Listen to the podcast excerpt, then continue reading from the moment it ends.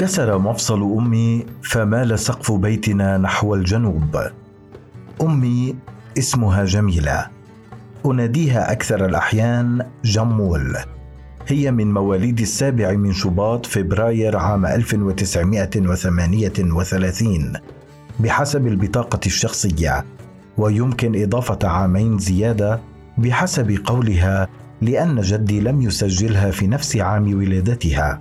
أي شخص يقول أمامها إنه يعاني من ألم في الرأس أو المفاصل أو المعدة وما شابه. تجيبه والله أنا مثلك عم يوجعني مرددة جملا فيها الكثير من الشعر والتكثيف والمبالغة في وصف حالتها. عكتر متعبانة حاسة جسمي مثل الخيال. والخضر أحيانا عقد ما بنوجع بحس إنه عم ينطفي ضوء عيوني. أو ما في مغز إبرة بجسمي إلا وعم توجعني. وتقصد إنه لا يوجد مكان في جسدها إلا ويؤلمها حتى لو كان بحجم رأس الإبرة. برأيها عملها اليومي في المنزل هو السبب في أوجاعها. مع العلم أن كل أعمال المجهدة من مسح وشطف وكنس وغسيل وترتيب وما شابهها تنجزه أخواتي وزوجة أخي وبناتهن. منذ حوالي ستة أشهر تقريبا وحوالي الساعة الثالثة صباحا فجأة سمعتها تصرخ يا ويلي يا رامي يا ويلي. وبسرعة البرق رقدت نحو غرفتها فرأيتها ممددة على الأرض واضعة يدها على حوضها وكلما حاولت الحركة تصرخ من شدة الألم. طلبت منها أن تبقى ساكنة ولا تتحرك ثم اتصلت بأولاد أخي كي يأتوا.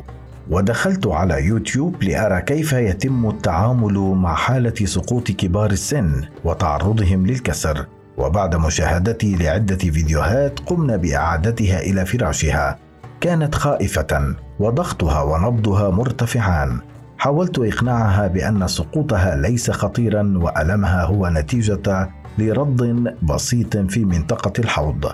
ثم دهنت لها مكان الألم بمرهم وأعطيتها حبة مسكنة.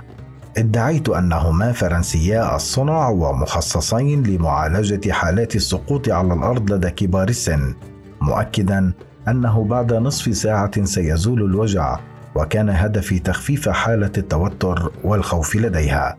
طوال الوقت كانت تقول انكسر حوضي انكسر فخذي وشحاري بدي موت. كلمة شحاري تدل على حدوث مصيبة مخيفة وخطيرة ولا يمكن حلها.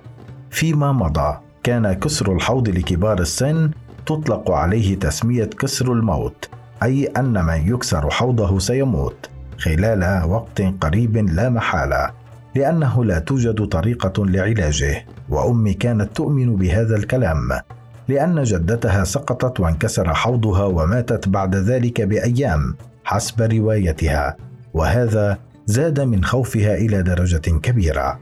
لاحظتها كان علي أن أخترع قصة تثبت أن الطب يمكنه فعل المعجزات وكانت جدة أحد أصدقائي وطبيب العظم صفوان يوسف الذي تحبه أمي وتثق به هما بطلا تلك القصة.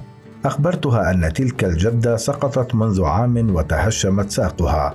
وقام الطبيب صفوان ببترها من تحت الركبة ثم أخذ من وركها عظمة صغيرة ووضعها فوقها قليلا من اللحم والشرايين والجلد وثبتها على ركبتها فنبتت لها ساق جديده والآن صارت تمشي عليها بسهولة. بالطبع لم انسى أن أخبرها أن تلك الجدة حين تهشمت ساقها نذرت خروفا على أحد المقامات المختصة بأوجاع المفاصل وعلى الفور. طلبت أمي مني أن آخذها إلى عيادة الدكتور صفوان ونذرت خروفا على مقام الشيخ إبراهيم المختص بآلام الظهر والمفاصل. ومع الصباح أخذتها إلى الطبيب وتبين أن مفصلها مكسور. فتم إجراء عملية لها وإيفاء النذر فيما بعد. منذ أن أجرينا العملية لأمي وحتى الآن وما زالت تقضي معظم وقتها في السرير وبالكاد تستطيع خدمة نفسها بالحد الأدنى. ما حدث لها أثر نفسيا عليها وعلى العائلة كلها. وبشكل خاص أنا لأنني أعيش معها ومع والدي في البيت ذاته. هذا البيت لحظة انكسر مفصل أمي مال سقفه نحو الجنوب. خلال الأشهر الستة الماضية وبالرغم من أن أمي كانت تقوم بشكل مستمر بتوجيه الملاحظات وتذكير إخواتي وبناتهن بالأعمال المنزلية التي يجب عليهن القيام بها بقي المنزل بحاجة إلى حركتها فيه. مثلا خزان الماء على السطح يفرغ من الماء في أكثر الأحيان لأن لا أحد يمكنه أن يتذكر الذي سينقطع بعد نصف ساعة. ولا أحد يخطر بباله أن يخبرني بأن اللبنة والخضروات والسكر ومساحيق التنظيف وما شابهها على وشك النفاد كي أجلب بدلا منها وغير ذلك كثيرا. لا يمكن لأحد في الوجود أن يسد الفراغ الذي تركته أمي في المنزل فهي الوحيدة التي يمكنها أن تعرف وتجيب عن أي شيء. بداية من أين يمكن أن نجد فردة الجوارب الضائعة ومفتاح المخزن في الطابق السفلي الذي يضيع دائما؟ وانتهاء بما نحتاجه من مؤونة الشتاء والصيف ويمكنها بمجرد الدخول إلى المطبخ أن تعرف أن هناك صحنا أو فنجان قهوة مفقودان. ويمكنها أيضا أن تخمن أن جرة الغاز ستنتهي بعد يوم أو يومين.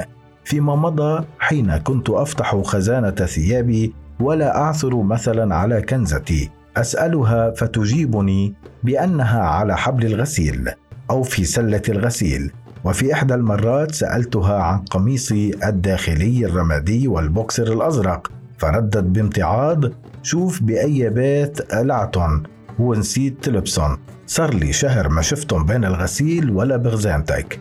فقلت لها ضاحكا شو قصدك بهالحكي يا جمول؟ ردت روح دور عليهم بالشاليت الشاليه أو عند حدا من رفقاتك يلي بتنام عندهم بالمدينة.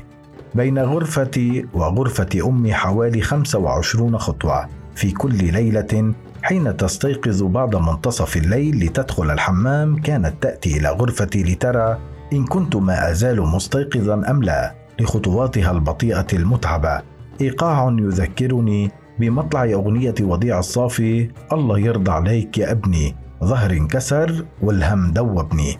حين تفتح باب غرفتي وتراني مستيقظا تهز رأسها وتقول أوف لساتك سهران افتح الشباك الدخان مثل الضباب بغرفتك وتقصد دخان السجائر. والله بعمري ما شفت مثل نوعك بين البشر تسهر كل الليل وبتنام كل النهار.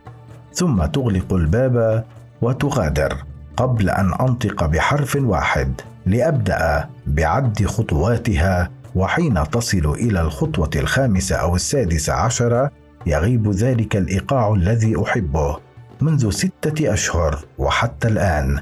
تمر الليالي دون أن أتذكر مطلع أغنية وديع الصافي.